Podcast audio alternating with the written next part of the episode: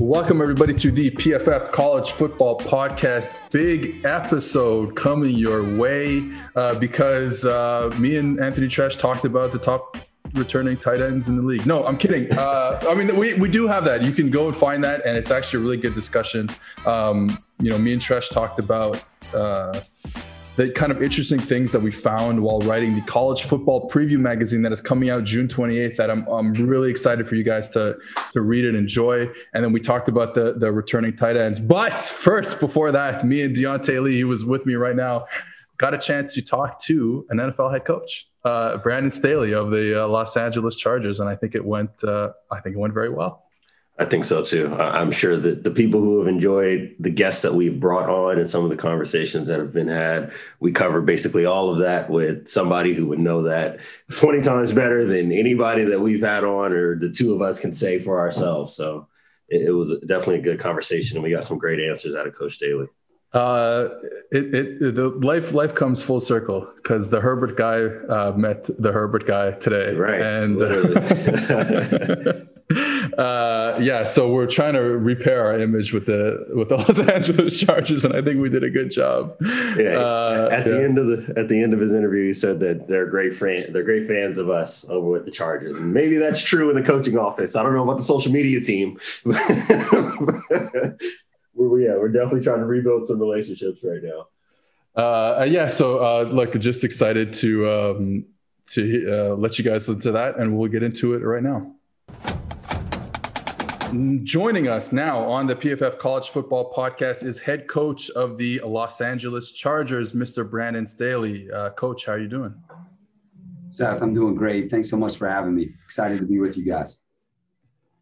Uh, all right, let, us let's, let's get right into it. Um, I, I, read that you played quarterback at the University of Dayton, so you're on the offensive side of the ball, and then we know you as a you know a, now a former defensive coordinator, uh, now that you're a head coach. But so I asked this to all of our all the quarterbacks that I have on this podcast, and and we'll get it out of the way quickly. If you're you're stranded on a desert island, you have one concept that you can bring with you, right? You're playing quarterback. It could be as specific or or you know macro or micro as you want, but like what is the concept that you know you can throw for a completion for a first down, you know, nine times out of ten?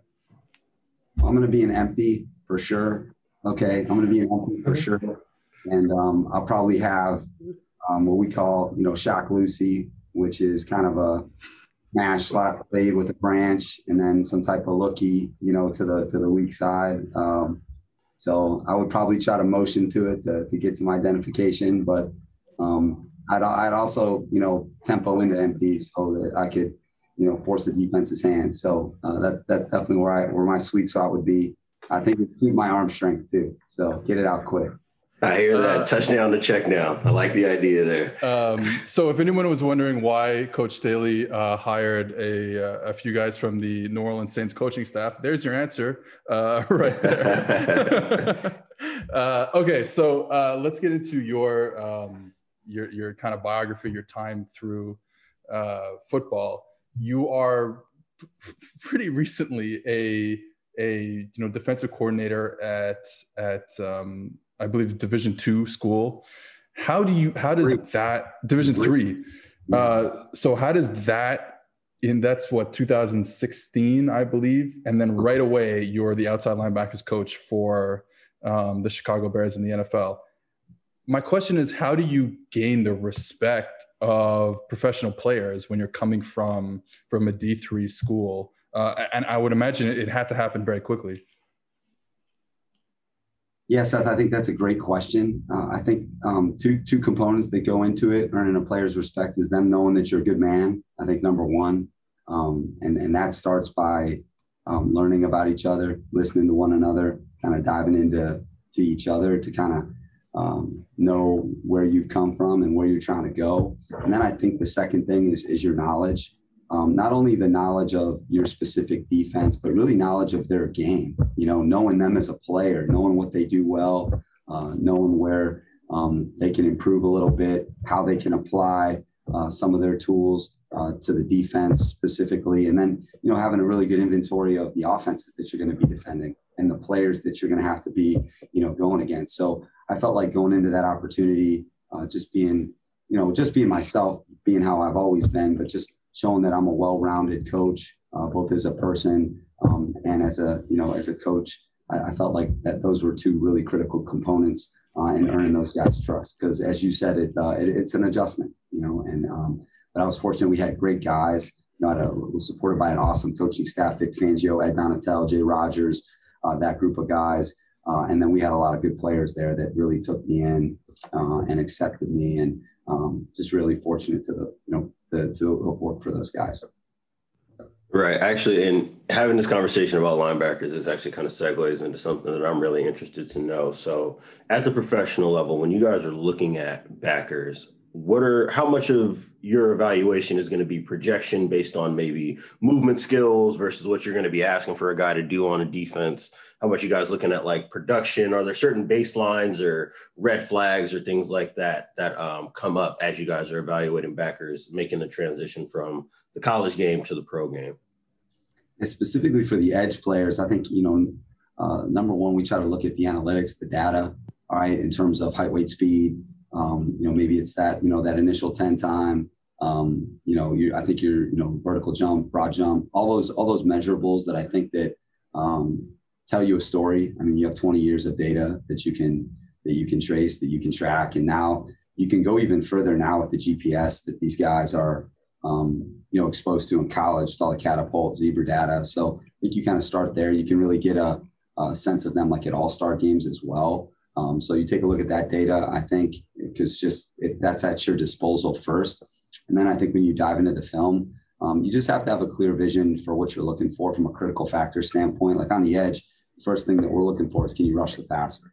Um, and so, you know, um, now there's a lot of different styles of rushing the passer. Some guys are speed rushers, some guys are power rushers, some guys are kind of a combination of the two. So, um, you know, just looking for pass rush production. Uh, and then looking at their physicality in the run game, it's a big transition going to the NFL because they're playing against a lot, you know, bigger, stronger, faster men. Um, so that physicality at the point of attack, um, you know, can they anchor uh, and really be a force on the run front? You know, for us, like those guys are playmakers. You know, those guys, you know, in one-on-one situations, those guys are, you know, asked to, you know, to dominate that matchup. And then the, the next thing is, do they just have that that baseline of AA to be able to change direction and in a you know the, the, minimal type of coverage roles that we ask them to do? Do they have that COD? Do they have that AA to change direction?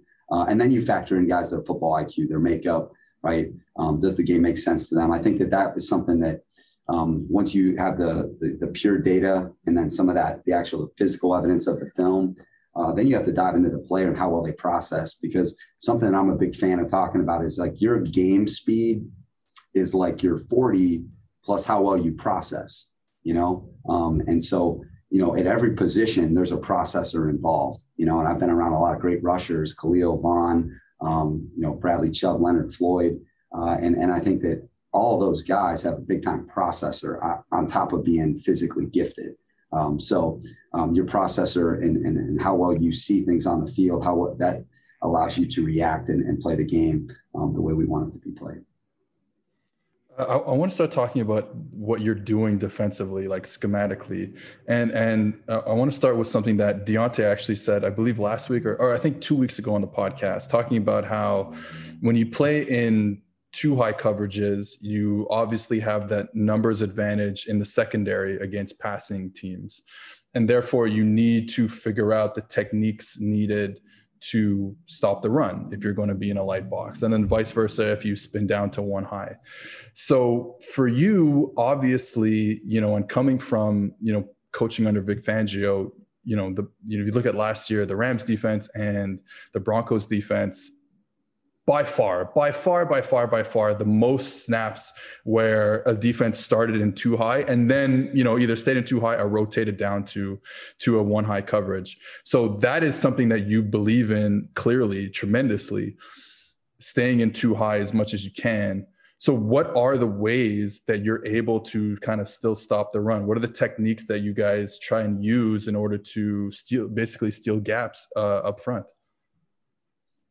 Yes, that is a good question. I think that uh, you have to be tied in from the front to the back, number one, to play the way we play. Um, what we really believe in the run game is we don't want runs that hit us directly. Um, because if they hit you directly, then that means that your second and third level players are going to have to be there quickly. Uh, and so what you really want is these runs to slow down so you buy more time for the cavalry to get there. Uh, so up front, we ask our guys to be really aggressive on blocks, you know, really physical on blocks. Uh, we try to play a gap and a half. We're still coming off the rock. Uh, we're definitely not a two gap system at all because that would apply, you know, imply that we're reading, you know, and reacting. we're still coming off the rock, but um, we're going to try and play gap and a half um, with all of our guys up front so that we can create more overlap in the first level. Okay. Um, and then by playing that way, by playing your edges that way, by playing your inside players that way, um, what it allows your second and third level players to do is, um, you know, to get there, you know, buy time for them to get there. And then the way we fit the run, um, we still include, you know, a defender as an eighth defender. He's just coming from depth, whether that is a safety, whether that's a slot defender. Um, so we still associate that person as a fitter. Um, it's just where's he's coming, where is he coming from, and we try to change that up, um, change the math that way, change the rotations, um, whether we're playing split safety or single safety, um, so that we can kind of create an advantage of how they identify block and support. I, I, actually I love that answer, and it's something that I, I actually um, kind of covered a little bit of what you guys were doing um, with the Rams before you took over with the Chargers. And I think the most fascinating thing I found was, for lack of a better term, or for the people who are listening, basically using safeties, outside linebackers, your nickel player, just to recreate the classic three-four-four-three fronts in terms of run fits. Um, so when you're going through kind of like the week of preparing, or even when you're installing the defense are there certain body types that you're after? Um, I've mentioned, like Seth said, that there are certain things that you can take care of a personnel, like you know having an Aaron Donald obviously does not hurt, um, and then there are certain things that you have to make up for with your technique within your scheme to make all the pieces tie together. So when you're talking to like your safeties or your nickel about, hey, we're in you know three three five personnel and we're playing like a tight or a bare front, but my expectation is that if flow is coming your way, you're fitting this like you're a Sam Backer. You're fitting this like we're playing six buzz or whatever the case may be. Um, what kind of process is that like mentally for the players and for coaches trying to get that across? And at the NFL level, if it's a new information that you're presenting to them, how long typically does it take for guys to kind of buy into it and understand exactly what you're asking them to do? Yeah, Deontay, those are all great points, and I think that just uh, really good observations. Uh, but I think anytime you're installing something to a player, uh, you have to go through a teaching progression, and that's something that the way we install, the way we organize our, our system, um, we take a lot of pride in that, so that you're always building on something conceptually, like, hey, how we fit the run. Are we in eight man spacing? Are we in you know seven man spacing? Um, are we in a, you know what type of front are we in? Are we in some type of three down front? Are we in a four down front?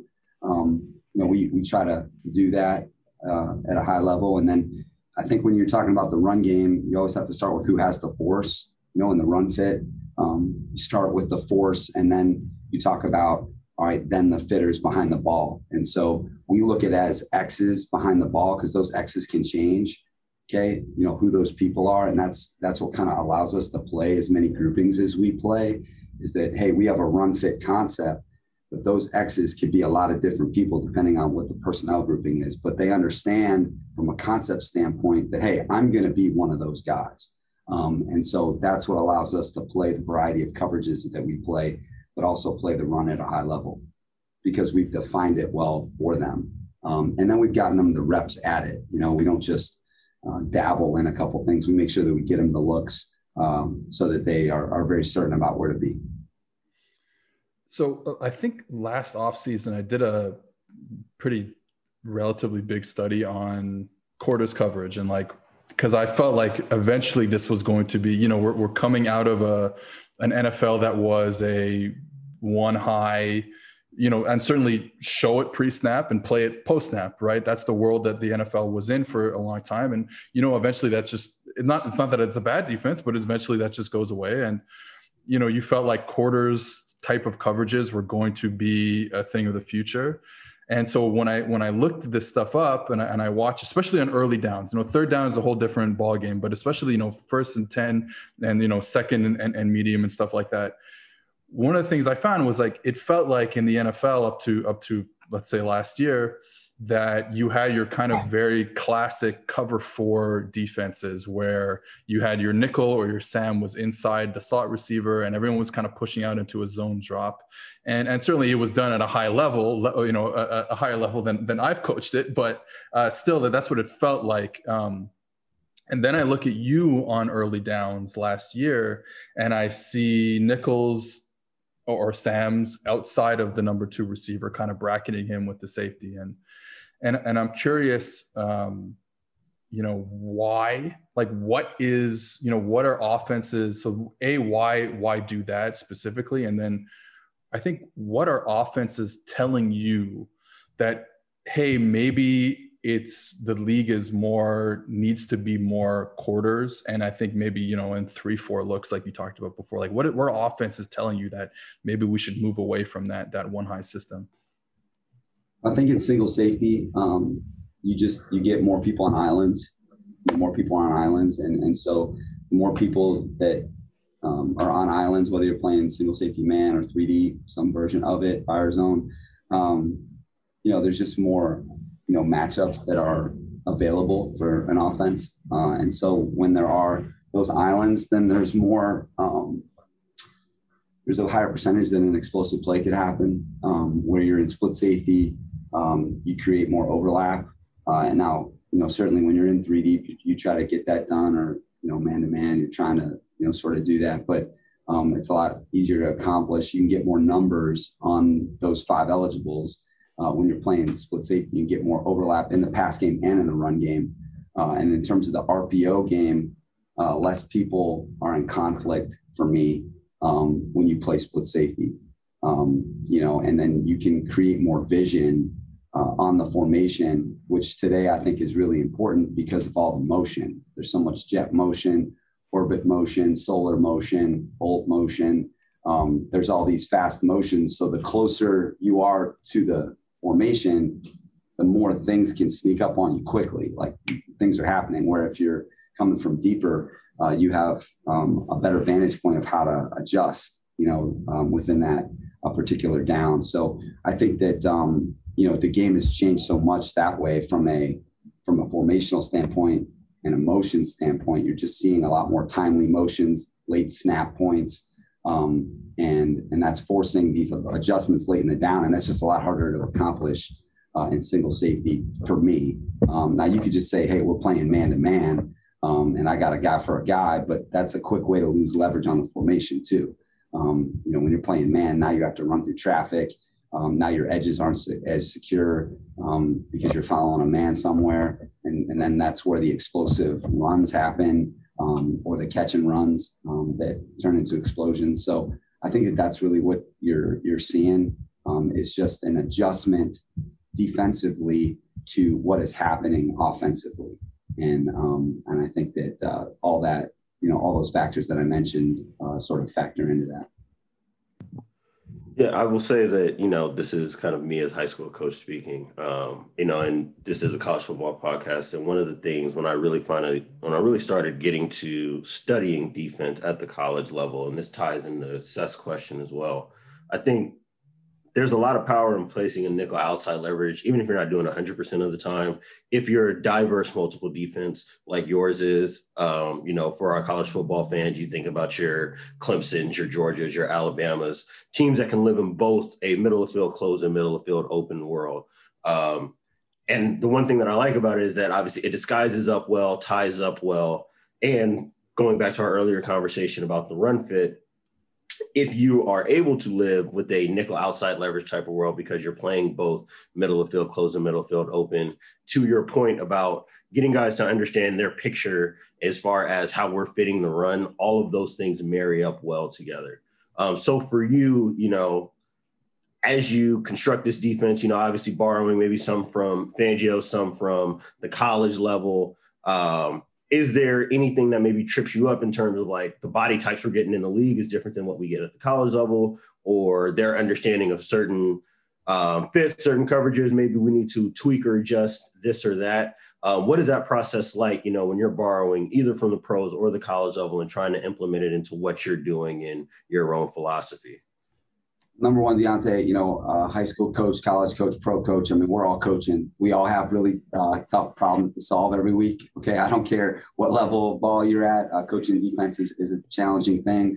Uh, and I tell people all the time when I was at John Carroll in 2016, uh, you should have seen our national semifinal versus Wisconsin Oshkosh. That's like defending the Baltimore Ravens. I mean, you're talking 22 personnel pistol, 13, 11, uh, motion all over the place. Um, I mean, of, of all the runs that you're seeing with Lamar Jackson, you know, all, all, those timely motions with the sifs coming back, arcs. I mean, you're, you know, that that was defending those guys. I mean, it was one of the toughest preps that I've ever had. One of the great ball games that I've been a part of. You go defend Mount Union, um, you know, those guys. You defend Wisconsin Whitewater. I mean, those are those are three of the toughest games I've ever had to prepare for as a coach. And I've been in the NFL for five years, and I'm, you know, so um, I, I, think for anybody watching this podcast or listening to it, um, you know, there's so much application from high school to, to the pro game. Um, a lot of it for me, when you talk about specifically leverage from the slot defender, is that if you believe in the premise that don't let the ball get to the grass, you know, don't let the ball beat you to the field, um, then that's a motive to put a guy outside the slot. Um, certainly the hashes are different in high school and college, they're wider. Um, but I still think the principle applies. Even in the NFL, it's still a field-oriented, you know, formation setup. If, if that makes sense, like you're still going to have normal field sort of formations. If you take a look at pure, like where the passing strength is. So um, I just think that if you start with the premise like space is the enemy of defense, well, a big way to cap, you know, formation is to get your slot defender outside of two because um, then that kind of cuts the field um, for the rest of the guys. So um, I think that that's just a good place to start. Um, now, sometimes you know you're getting these, you know, like the Baylors and like all these places that are over splitting the trips, and they're getting like three outside the alley, um, and then you got to go into like you know all that, you know, your divider rules and stuff like that. But I mean, at the same time, they're funneling themselves too. And then what you got to be able to, you know, be able to teach, no matter what level of football you're in, is who's in the fit and who isn't. You know, who's associated for the RPO, who's associated for the run. You know, and that that's not changing. I mean, that's like defending Navy. It's dive, quarterback, pitch, right? And that's how you have to install every defense that you play is who's who's responsible for those things. And so um, whether you're defending a triple option team, Deontay in, in San Diego, um, or you're defending um, the Baltimore Ravens, it's still going to come down to those at that essence of defense. And um, you know, we all we all are defending the same thing that way. All right. Before we get you out of here, uh, I just wanted to know. So you, you've been, uh, you know, the coach, the head coach of the Chargers now for for a few months. You've now seen your players, you know, on the field. You've had your OTAs, you have your mini camps and stuff like that. Um, you know, when you talk about your two kind of biggest stars on on defense, that would be Der- Derwin James and, and Joey Bosa. What what have you seen now that you've seen them in person you stood next to them that you're like okay these guys are like it's changed your your almost perspective on those guys now that you've seen them in practice those guys definitely changed the math and how you play um, you gotta you know and, and, and wherever you're at you know like when you're at john carroll um, you got guys like you know frankie pines and, and ray brown up front those guys changed the math for you you guys got you know then you got you know javon dawson at star um, he changes the math and how you play. We have this guy named Mason McKenrick, who's kind of like this Fred Warner, you know, Bobby Wagner running, hitting, blitzing, versatile guy. You know, like you, you, wherever you go, you're going to have premium players where you got to feature those guys and take advantage of who they are and what they do. So um, with Joey, you know, he's one of these edge guys that you know I've been fortunate to be with, like you know, Khalil, Von, Bradley, you know, Leonard those guys and and and Joey Bosa is as good as it gets. He's in that same category of one of the, you know, I mean, you could rank him, stack him how you, you know, he's one of those top, you know, players at that position. And I think what he allows you to do is um, really, you know, try to, you know, manipulate the front structures to isolate him, um, whether that's in the run game or the pass game. Uh, but he's going to be on the edge of the, our defense in a playmaking role. Uh, we're trying to move him around a little bit more than what he's probably done in the past to kind of feature him. Um, but he's he's definitely one of those premier rushers um, that people have to be aware of. You know, and I was certainly with one last year with Aaron.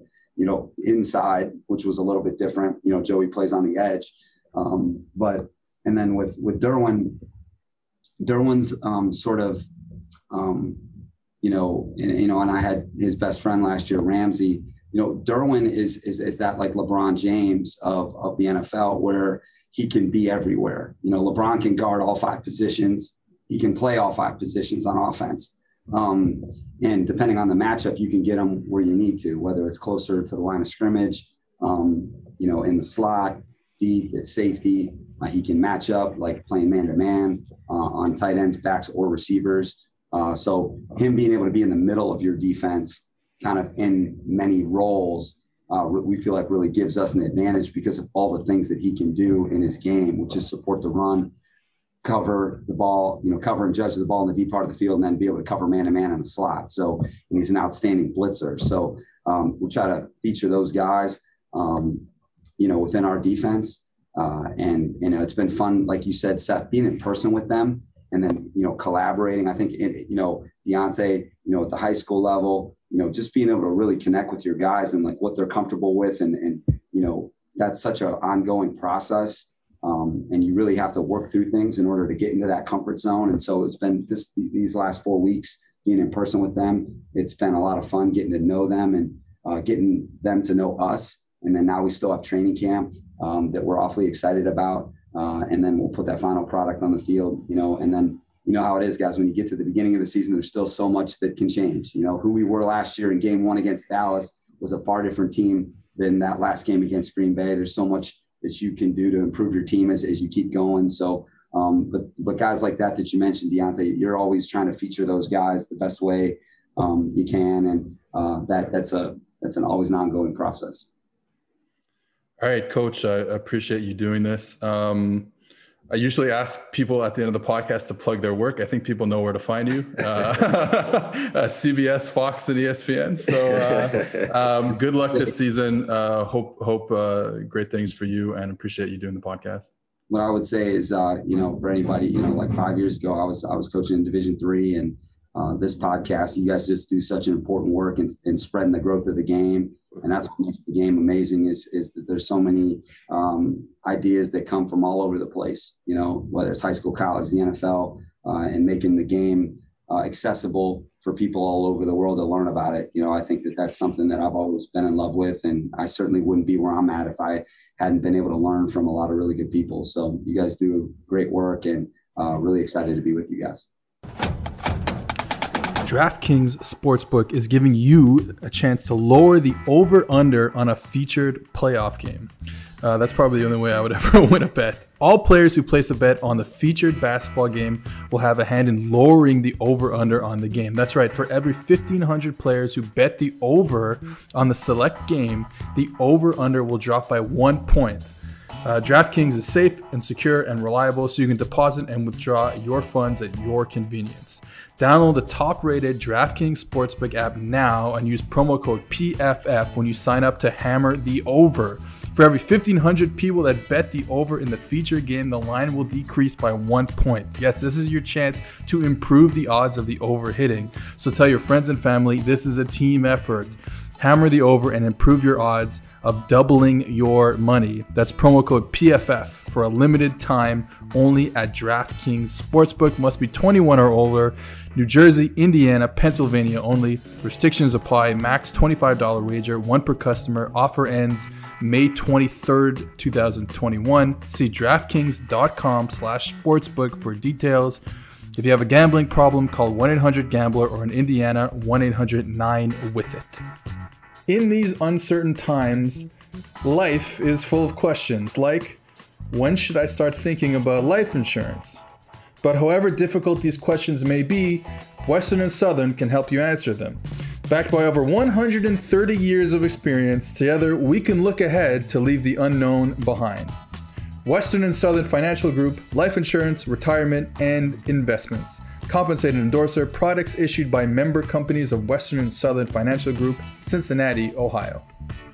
I want you guys to remember that if you are listening to this uh, PFF podcast, we have other great podcasts on our PFF Podcast Network, which covers, of course, the NFL, fantasy football, and this show, college. So uh, you can recap the NFL draft with PFF Mike and PFF Austin on two for one drafts. Um, probably one of the best podcasts out there, in my opinion. You can check out Ian Hartitz fantasy football podcast and get a leg up on your league. I'm going to need it next year because I finished very poorly uh, last season in fantasy football. And get all your 2021 betting content with the PFF forecast, another great, great podcast. So um, a lot of podcasts on the network. Make sure you tune into all of them. I now welcome in, welcome back Anthony Treash to talk about two things. We're going to go over the top returning tight ends in college football. And we are also going to talk about the kind of biggest takeaways or the biggest interesting storylines, I guess, that we found while putting together the college football preview magazine, which is due out June 28th. Mr. Anthony Treash, what's going on? Not much, man. Just been absolutely grinding, grinding. these last few days. It's I mean, it's going to be fantastic. My Google Docs right now, the amount of words that we've both written for this thing is it's absurd. I think it's how many pages it's going to be. I think last I heard was over 600. We're at. Um, uh, how many per team? We're at nine per team in the Power Five. Yeah, nine per team, or eight or nine per team, and then a few for the uh, couple each for the group of five. Uh, but the amount of data that's yeah, in this, that's what I, I was mean, gonna say. I I've had dreams. I I'm not even kidding you. I've had dreams of players like writing up players repeatedly. I found myself like walking to the store to the gym, and I'm like writing up players in my head like ahead of time. I, this this has been my life, but man, I love it. I can't wait to you know share everything that we've been working on with the world. Yeah, the data is uh, it's tremendous. Like like I'm biased, obviously, but you can't get this information anywhere else really at this point with college football. I mean, no one else is doing has this type of stuff that we have access to. So we've kind of tried to synthesize it and give you the important data points, and then and then you know watch it ourselves, and then kind of you know synthesize it in our own words in a sense. Um, so yeah, we're, we're, we're both really excited to share it with you guys. Uh, I guess uh, in uh, well, we're recording this on the 16th, so in 12 days. All right, uh, so let's get into it. We want to talk about kind of the interesting stuff that we found while working on the guide, and I will let you have the floor first. All right. Um, I, I will say my biggest takeaway and this is highlighted as this team's biggest strength in the preview guide. Um, and this with the Georgia Bulldogs, I'm pretty sure that they have the most physically gifted team in college history. I mean, it, we can't measure this, but you know, just from a subjective sense, I've never seen a team that has just been so littered with physically gifted players. Um, I mean, with with adding on, you know, Derion Kendrick and Arik Gilbert. I mean, Arik Gilbert, who we'll talk about more in a little bit. You know, I he's not Kyle Pitts yet, but he is like kind of like a baby Kyle Pitts from what he can do from a you know physical perspective. You know, they have the other tight end there too, um, and, and, you have Nolan Smith and Adam Anderson on the edge, two explosive, yeah. really gifted athletes. Kelee Ringo, who's probably going to start on the outside opposite Derion Kendrick. This guy's a true freshman, five star, top ten recruit, forty over forty inch vertical. Four three forty guy. They have a they have a they have a track star on the Georgia track team at wide receiver too who only ran like seven routes, but somehow managed to bust off like two insanely large catches last year um, with wide open separation. Uh, I mean, across the board, you know, at every single position group, this team is just absolutely littered with physically gifted players. I was researching all of their like measurements in high school and their times and their athletic backgrounds. I found myself like an hour. I got stuck in a rabbit hole. But I mean, I mean, there's just so much potential there. You know, whether or not they could put that potential into action, we'll see. Um, but you know, it, they're just scratching the surface, man. That's for sure. Yeah, I mean, this is. I mean, we, we say it almost every year, but I think the thing with Georgia is like, yes, don't get me wrong. Please don't get me wrong. I love making fun of Georgia. Absolutely love it. But you know, when you look at them, obviously they're playing in the same conference as Alabama and then they're playing in the same conference as 2019 LSU. You know what I mean? So it's like, hey, well, uh, those are like elite, elite, elite caliber teams, and they've just been. I mean, I know this a cur- it's a cursed program, but they've kind of been just unlucky. Um, they probably should have won the national championship within the last three, four years, and they, they could have been back to two national championships. Um, you know, back to back. You know, you lose to Alabama in the SEC championship game, so it's like you know the big comeback there. So like they're just a cursed franchise, but I do think you would probably believe that they will eventually get over the hump. Uh, but I hope not because I like to make jokes about them. Okay, I'm gonna go with uh, Florida State and talk about their offensive line because all we do is talk about Florida State's offensive line. But I wanted to put it into context here because I think I, I just couldn't believe my eyes. I we know it's bad. We know it's been bad for a long time. So we have our pass block efficiency metric, which is a little different than like the cumulative pass block grades, you know, that we give out individual players and then put it together for the team. So this is our like efficiency metric for pass blocking. And so in 2016, this is the penultimate Jimbo year.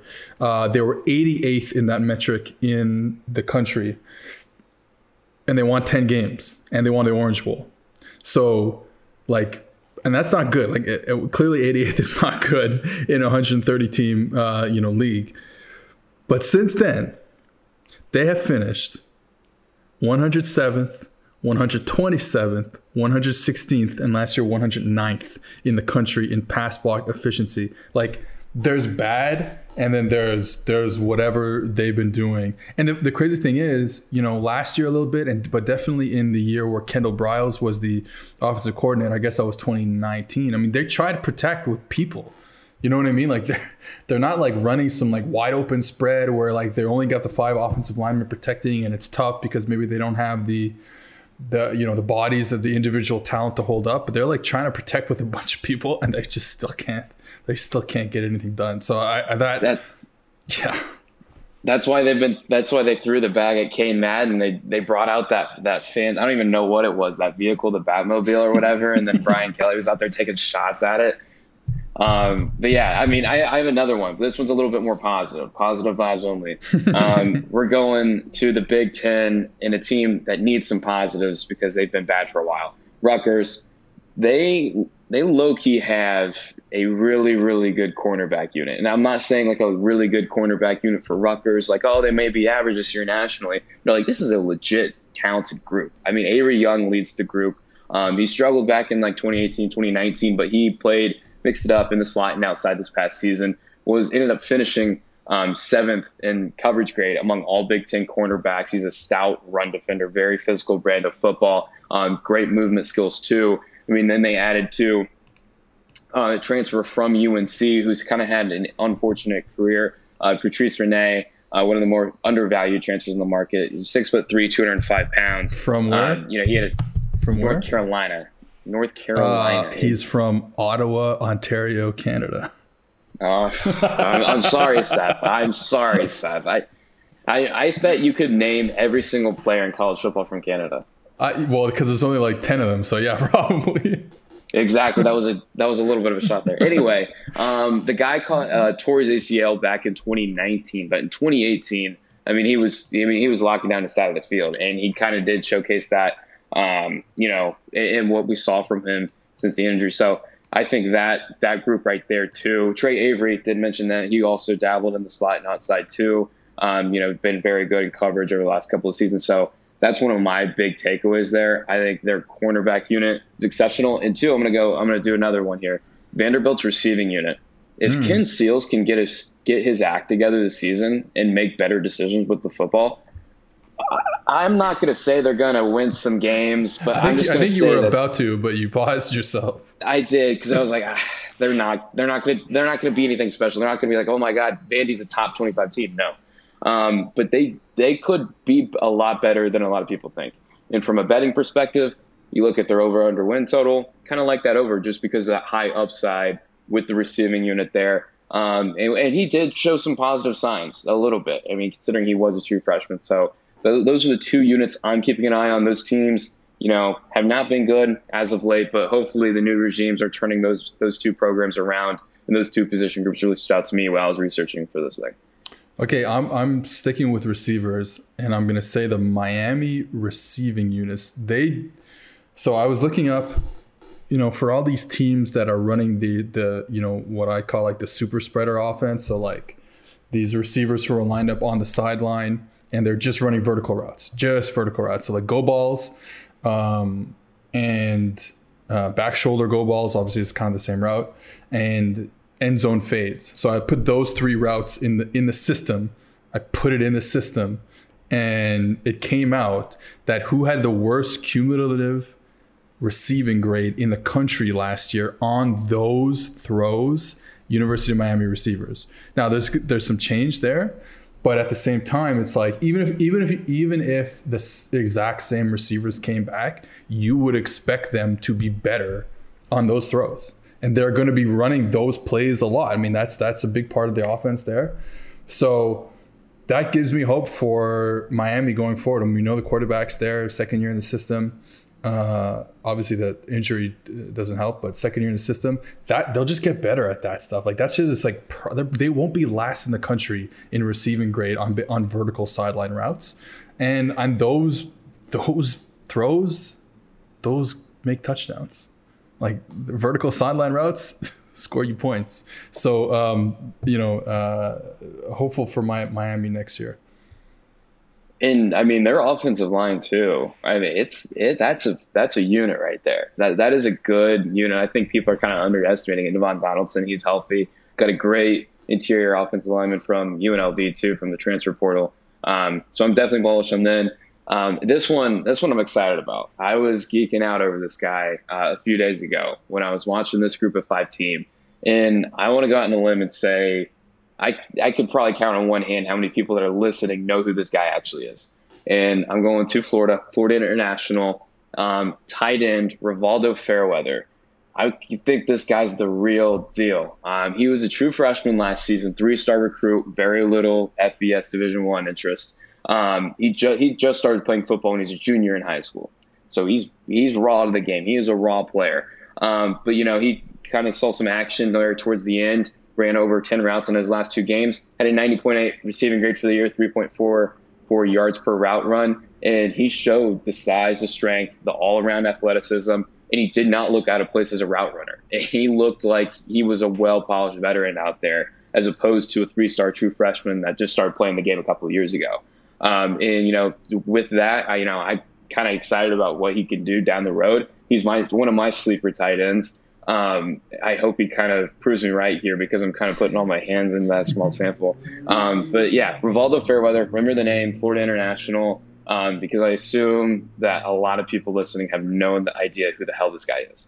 Uh, the person you're talking to has no idea who the hell this guy is. So, uh, okay, I have two. I have two more on the on the coaching side. This isn't necessarily like PFF data, but uh, some stuff I saw, thought was interesting. Kansas State so I think there's an interesting discussion to be made about Chris Klieman, Klieman, and what he's doing there, and what Bill Snyder has built there. So before Bill Snyder became head coach, and now I'm forgetting, I want to say like 89 or, or 88, maybe 90. They had won two games in three years. I mean, I know a lot of people know this about Kansas State. They won two games in three years. And then within five years of Bill Snyder becoming head coach, they have 10 top 25 finishes in the in the next 11 years. So like that's crazy, and they they're not a big like you know you go down, and I went back and I went on two four seven Sports and I looked at you know where they are in, in the recruiting rankings in the Big Twelve. Like, dude, Kansas recruits better than them. I mean, uh, when we're, we're, scraping the bottom of the barrel here, there's there's the barrel here. There's not a lot of differences, but still, they rank behind their their their brothers in Kansas a lot of years, and they're still able to produce um, really good teams. And I think that there's something in the water there um, uh, in Manhattan that uh, yeah, I think that's just a great, great um, program that they that Bill Snyder built there. Obviously, had those dip years under Ron Prince, and then they, they're back to being Kansas State football under under Klieman. So I'm, I'm excited to see how they're going. Uh, we we both think they're going to be an interesting team this year. I think. Yeah, and you know, like Skylar Thompson, I don't think he has like an NFL future. I don't think he would work out well in other systems, but I just think he's in the perfect environment and ecosystem for him. I mean, you know, we, we talked about it a lot last season when he went down with an injury and they had to put Will Howard out there, and you saw the drop off from production. I um, mean, those play action passes, man. Skylar Thompson knew what he was doing. 91.5 passing grade on those plays. It wasn't even at the 50th percentile when he had to face, you know, one of those true drop back pass opportunities. Um, so I think with Skylar Thompson back, even with the deficiency at, at wide receiver, because it's bad, the wide receiver room is not good there. Um, I still think they have a chance to be you know an efficient passing offense, and I think that's like the big you know discord with Kansas State football because I know from like a lot of uh, Big Twelve guys that I follow, they are all over the place on Kansas State. You know, some people think they might be in that top you know top half of the conference. Some think they're you know third to last team or whatever it is. I mean, they're all over the place on them, and understandably so. But you know, I, it's it's a, just a very interesting you know program they have going on there. Okay, and then I'll finish in the ACC with Duke. So I was just thinking about you know maybe this is kind of the end of the David Cutcliffe era, um, and it, you know they, they weren't good last year. Uh, I believe the year before too they weren't good. The year they started with Alabama in in uh, in one of those kickoff classic games had some good years with Daniel Jones there. Um, so maybe maybe it's the end, but that he's done a really really good job putting that program back on on solid ground. But the interesting thing when I was looking up is between 1990 and 2007, so 17 years, Duke had one winning season and four winless seasons. Like that is not that's like entirely a new level of bad. Uh, so so what? Oh man, now I don't, I don't remember who took it over. There's a guy who came in after before Ted Roof, I believe, who was who had kind of put it back onto like I said solid ground, and then Ted Roof came in and it wasn't very good. But yeah, David Cutcliffe's done a, done a really good job. Also, what I found out is the I guess the best coach in Duke uh, history on the football team is named Bill Murray. So there you go. I like that note, yeah. and I will say too, like they kind of got they kind of got screwed last year because I mean I don't blame them for like you know drinking the Kool Aid and falling for the Chase Brice, you know the love story. It looked like it was going to work yeah. out. I was a believer because he looked the part when he was at Clemson. And then he just came to Duke and he did not look anything like he did mop up time, which is in hindsight probably not that big of a surprise. What, what do we talk about every week, Tony? I know that, that's going to be any of the tattoo that on my arm. Don't fall for the small sample. And here I am hyping exactly. up Florida international tight end. Okay, so let's stick with the tight ends. Anyway, I, my, yeah. my thing with Duke, though, I, I, do think that the offense that he runs at, at that Cutcliffe runs there is just a little a little outdated, and I think you could you could get back to to being a solid team, winning seven eight games, something like that, once in a while, a nine ten win season maybe. Um, if you would just stop trying to trying to like be a cool guy offensive coordinator and like run all these really cool pass concepts and like go empty and run quick game and they be super precise. And i think like i respect that because i love watching precise passing offenses but you know like hey we're not winning games doing that anymore in college football all right so let, us get into the tight ends well yeah, I, I, I, will say I, am concerned with the quarterback situation. Gunnar Holmberg, what we've seen from him, yeah, he just I, I, I don't know if it was just a fluke or what, but he barely saw the field, but he was seemingly always putting the ball in harm's way, you know, when he was on the field. And with that type of offense, it's it's it's looking pretty rough, that's for sure. But yes, tight ends. Yes, tight ends. Here you go. Top 10 returning tight ends in college football, starting with Iowa State's Charlie Kolar. Yeah, I mean, this guy's number one because he's been, you know, right there with Kyle Pitts neck and neck over the last couple years in PFF receiving grade. I mean, he's not an inline guy, but you know, he's done a good job working mostly out of the slot um, for Iowa State. You know, he's really good ball skills, good size. He's going to be the focal point in the offense just because the wide receiver room is not as good as what a lot of people really think. Um, and so he, he's the top guy there. But, you know, the number two guy, fully expect him to be to take it over. And I know he's very near and dear to your heart. Yeah, well, I understand. So number two, Arik Gilbert, University of Georgia. Uh, he is he's number one, but you can't put him number one yet just because he doesn't have the the the resume I think that Charlie Kolar has. But this guy right. is the real deal. I mean, there's no um, there's no doubt about it. I remember I tweeted after LSU's like first game against Mississippi State last year, like, well, it's it's over. Like, put him in the NFL. He doesn't need to play again in this in this sport. Uh, so yeah, he's he's tremendous, and and it's part of what you're saying about Georgia and on the um, incredible athleticism they have at each and every position. I mean, he is he's you know not quite maybe not. I don't want to say he's Kyle Pitts because you know that he was just on another level, but he's he's that type of player. So um, yeah, yeah.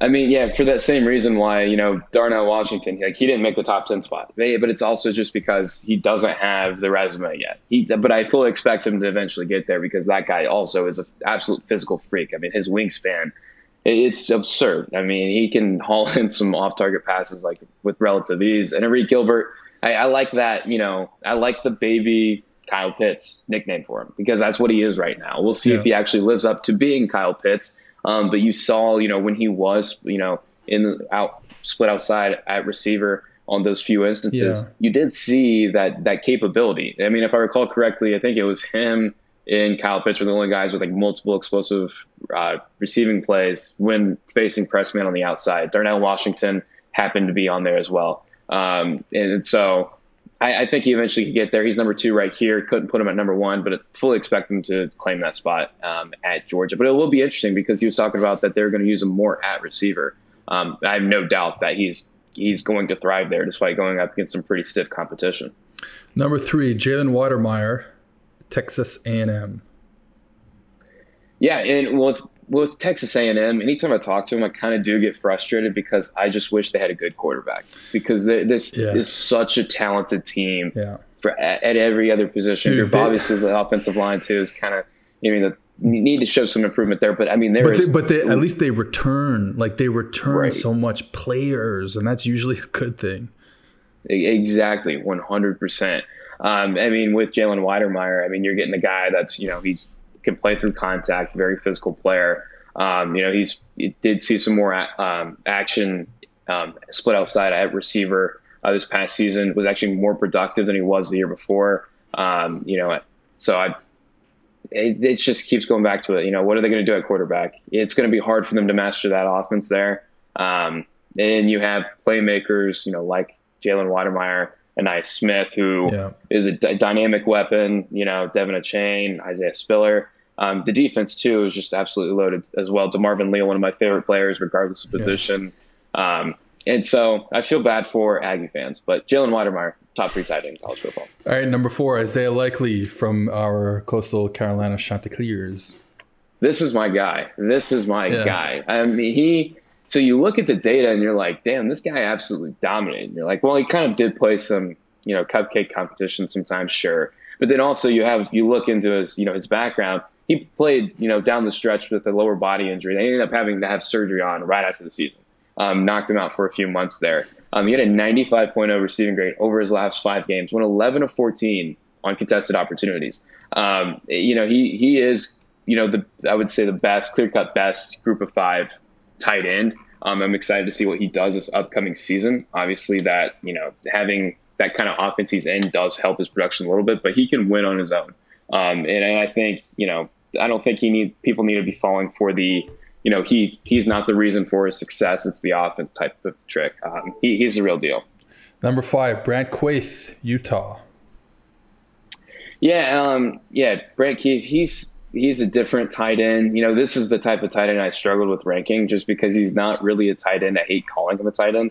He's six foot two, 230 pounds, um, and he's just you know not very good ball skills, but he's just schemed up targets underneath. Um, and he can win. He wins after the catch. You know, that's exactly how he wins. I mean, he's broken 16 tackles and 59 receptions over the last couple of seasons, averaging over seven yards after the catch. Um, he does have speed. You know, challenge the seams there, but um, you know, he he is going to be very productive because of that. You know, the, as long as they can just scheme getting the ball in his hands, he's going to do the work himself from there. Um, and, you know, he, he's made the most of his opportunities with an 86.7 receiving grade um, over the last few seasons. So that's why he's there at number five.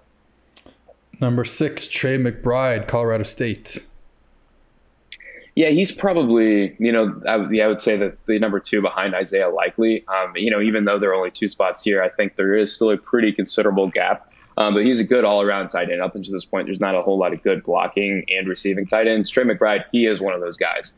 Um, and, you know, he did put up exceptional um, production. Um, you know, there was only four games played at Colorado State this, this past season, but he was a focal point um, you know, 90.8 receiving grade. Um, you know, with him there too, and Dante Wright. I mean, that guy. I'm bringing in a wide receiver right now, but I was writing up Colorado State a few days ago. That guy is an after the catch, just elect, electric guy to watch. Um, and so, you know, some good things happening there at Colorado State. Number seven, Greg Dulcich, UCLA. Yeah, um, this guy went from being a walk on just a few years ago. Um, I remember that game he broke out. Um, I can't remember what week it was or who it was against, but I just remember having an absolute monster game. Um, and he does have really fantastic speed, even despite you know packing on a bunch of weight there too. Um, you know, he just absolutely racked up production on vertical routes, um, and that's the type of weapon he is, and that's what UCLA needs because Dorian Thompson Robinson. You know, we've been very critical about his passing ability in the past, and he's just kind of, you know, he's. I think he's in that you know that Jayden Daniels camp um, and Bo Nix camp, where some people just look at the recruiting background and the athleticism and they say this guy has to work out. There's no way that he can't. Um, you know, but he just really hasn't you know performed up to par, um, up to expectations as a passer. But people like Greg Dulcich um, kind of can help him out there. Um, I think Kyle uh, Phillips too, the slot receiver, helps him. I mean, he's in a good ecosystem there. Um, and I think you know that's kind of the, the divider between you know you look at the betting markets and our projected win totals at UCLA, um, and you see there's a pretty stark difference between the two. We're a lot less lower on them because of Dorian Thompson's um, Thompson Robinson's passing ability. Um, you know, I think that's kind of the, one of the big dividers there. Um, too, and also Mike Martinez didn't put him on here just because we don't really have a lot of production on him. He's not a receiving guy, but that guy made Bruce Feldman's freaks list. He has the most absurd hands I've ever seen. It looks like Andre the Giant.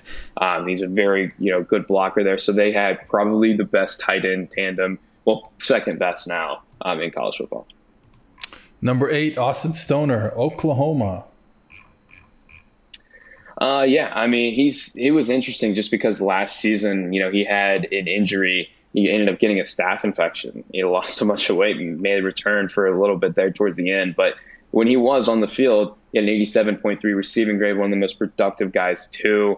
Um, you know, he picked up a 15 plus yard gain on over 32% of his targets, which is an absurd rate for a tight end. Also too at the same time it, that the offense helped him get him there. That's lincoln riley right there. That's why lincoln riley is one of the three best coaches in college football because that, he's good at that. Um, but he did do it himself on multiple occasions. Um, and so makes top 10 there at number eight. Number nine james mitchell virginia tech yeah, he's been kind of a boomer bust player. Um, you know, the, like the big playability is what landed him here. Um, you know, I mentioned just a minute ago with Austin Stogner, over 32% of his targets, 15 plus yard gain. James Mitchell, one uh, percentage point behind him there at 31%. Um, and he's been a good, you know, after the catch guy too. 10.7 yards after the catch per reception over the last couple of seasons, um, over a yard and a half higher than anyone else in the position over the last couple of years.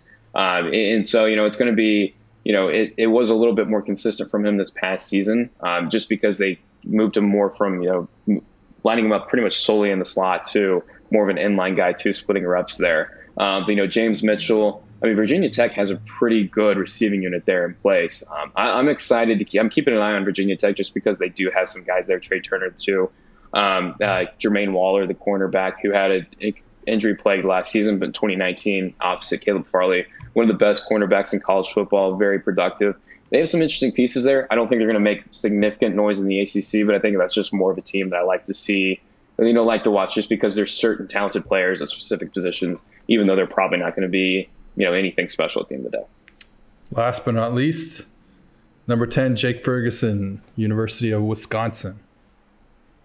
Yeah, you know, he's he's interesting just because, you know, after that true freshman season in 2018, he looked like he was going to be someone like a Charlie Kolar, right? He was eventually going to make his way into being maybe the top tight end in college football. He had incredible production that year, receiving grade above 80.0, um, redshirt freshman season that was, and but he just really never been able to sustain that. But still, at the end of the day, he's been pretty productive. He's been a good tight end over the last few seasons. Just hasn't quite been the guy we thought we'd be. He would, you know, end up becoming. Um, but still, cracked the top ten spot there for Wisconsin. All right. Well, there you have it, folks. The top 10 returning tight ends in college football and our, our thoughts on, on the, the, the college football season that's about to happen via the college football uh, I, guide. Yes. And I will, I will say, too, Michael Mayer, Notre Dame, he's one to keep an eye yeah, on, too. I, I, yeah, that's my guy, I think, who's going to. He'll be in the top 10 of this list next year. Yeah, one hundred percent. I mean, that guy. Oh, they fed him crossers, and he just made the most of them. Right, you know, after the catch there, he's he's one. Uh, Cade Otton of Washington too. Um, Peyton Hendershot of Indiana. He was great back in 2019. Fell off a cliff in 2020. could possibly come back there. Those three guys, um, as well as well as Marshon Ford at Louisville, who's kind of in that Brant Kuithe camp. He's not really a tight end, um, but you know he's labeled tight end, so we had to move him somewhere. So those are some of the other names to keep an eye on. All right, well there you have it, tight ends in college football. All right, thanks a lot, Tony. All right, so there you have it. That's the uh, PFF College Football Podcast with an interview with Brandon Staley, head coach of the uh, Los Angeles Chargers. I always pause before I'm about to say Los Angeles Chargers because my brain wants to say the San Diego Chargers, but they are the Los Angeles Chargers. Uh, stay tuned next week. We have a very interesting discussion coming on recruiting, like recruiting data, recruiting analytics. So I think you guys will like that. And uh, yeah, see you guys next week.